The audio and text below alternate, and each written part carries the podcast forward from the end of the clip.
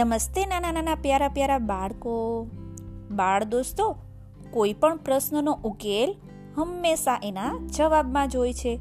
અને એ જવાબ આપતા જો આવડી જાય, તો ક્યાંય ફસાયા વગર જ ઉગરી જવાય. વાર્તાનું નામ છે જાદુ એક જવાબનો. એક નાનું સરખું ગામ. નામ નાગલ પર એમાં રહે મોટા શેઠ. નામ સૌજી શેઠ. સૌજી શેઠને એક વાતનો શોખ. તે સંગ્રહ કરવાનો. એમને જે ચીજ ગમી જાય, તે તેઓ ગમે તે રીતે મેળવીને જંપે. પોતાની ગમી ગયેલ ચીજ મેળવવા એમને વિનંતી કરતા આવડે, પટાવતા આવડે, કાચા પોચાને ડરાવતા આવડે, ખાનગીમાં માગતાય એને શરમ ન આવે. અને શેઠનું તો સૌને કામ પડે. એટલે એમણે ના કોણ પાડે? એક વખતની વાત છે. સાંજનો સમય હતો. સૌજી શેઠને પાસેના ગામ ખંભરા પોતાના સગાને મળવા જવાનું થયું. પોતાની ઘોડાગાડીમાં બેસી અને એ તો ઉપડ્યા. રસ્તામાં એક ખેડૂત પોતાને ખેતરેથી પાછો વળી પોતાને ગામ ચાલતો જતો હતો. ઘોડાગાડી નજીક આવી એટલે એણે શેઠજીને રામ રામ કર્યા. થોડીવાર સુધી ઉતાવળે પગલે એ જોડે જોડે ચાલ્યો પણ ખરો. શેઠજીનું ધ્યાન ખેંચાયું. પેલા પાછળ ચાલતા આવતા ખેડૂતની લાકડીમાં. કાળી ભમ્મર લાકડી ને તે પર ઝીણી કોતરણી. પાછી મજબૂત પણ તેવી જ. એમને એ લાકડી હાથ કરવાનો લોભ લાગ્યો. પણ પેલા ખેડૂત સાથે કોઈ ઓળખાણ કે સંબંધ નહીં. એટલે એકાએક એની માંગણી પણ કેમ કરાય તેથી શેઠજીએ વિવેક કર્યો, ભાઈ, શું નામ તમારું? મારું નામ લખમણ. કયે ગામ રહેવું? તમે જાઓ છો તે ગામ ખંભરે. સારું સારું.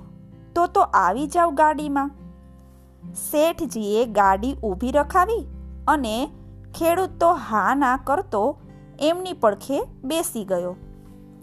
શેઠજીએ થોડી વાર પછી ફરી વાતની શરૂઆત કરી. લખમણભાઈ, આ લાકડી ક્યાંથી લીધી? મેં આ લાકડી મેળામાંથી લીધી, શેઠજી. લાકડી બહુ સરસ છે અને મજબૂત પણ છે. એટલે જ તો મેં ખરીદી છે, શેઠજી. ગામ આવી ગયું. ખેડૂત રામ રામ કરી અને ચાલતો થયો. શેઠજી એમના સગાને ત્યાં રાત રોકાયા. રાત્રે સપનામાં પણ શેઠજીને પેલી લાકડી જ દેખાયા કરી. સવારે ઉઠતા વેત શેઠજીએ પેલી લાકડી માંગી ભીખીને પણ પડાવી લેવાનું વિચારી લીધું. પોતાની ઘોડાગાડી ચલાવતા નોકરને એકાંતમાં કહ્યું તું પેલા લાકડીવાળા લખમણભાઈને ગામમાંથી શોધી લાવી અબઘડી હાજર કર. થોડી વારે ખેડૂત હાજર થયો. શેઠજીએ વળી વિવેક કર્યો, આવો લક્ષ્મણભાઈ, અમે પાછા અમારે ગામ જઈએ છીએ.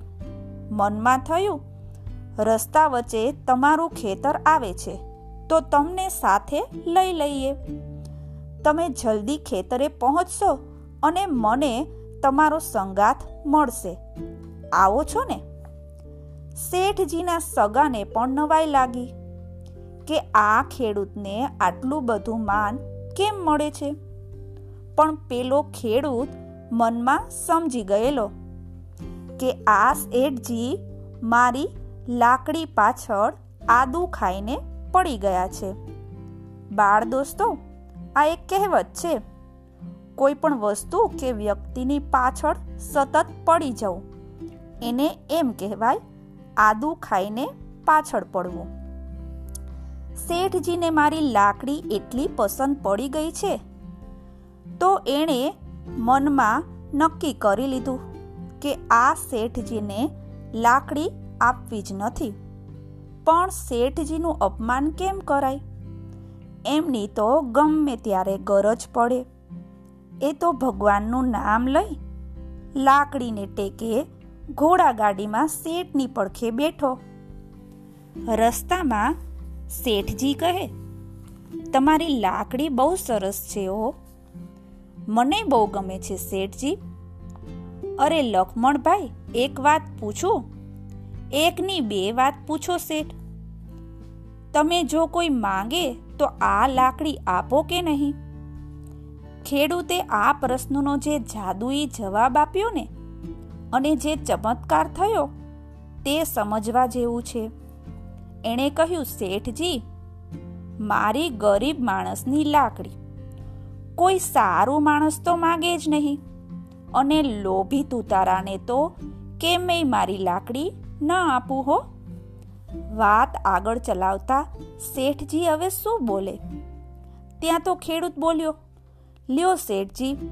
રામ રામ. આ મારું ખેતર આવી ગયું. કંઈ કામકાજ હોય તો કહેજો અને તસદી માફ કરશો. શેઠજી તો લાકડી ઘુમાવતા જતા એ ખેડૂતને જોતા જ રહી ગયા. બાળકો, ખેડૂતે જો આવો જવાબ ન આપ્યો હોત, તો જરૂર પોતાની લાકડી ગુમાવી બેસત. એને શું કહ્યું?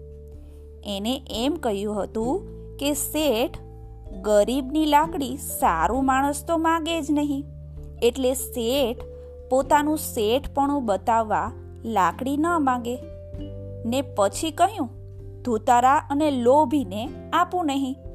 જો પરાણે લઈ લે, તો લોભી ધુતારામાં ખપે.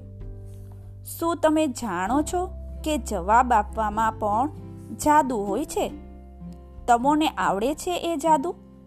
તમે ક્યારે એવો જાદુ કર્યો છે? તો તો લખી રાખો. અને ન કર્યો હોય તો વિચારો. આવા અલગ અલગ જવાબો.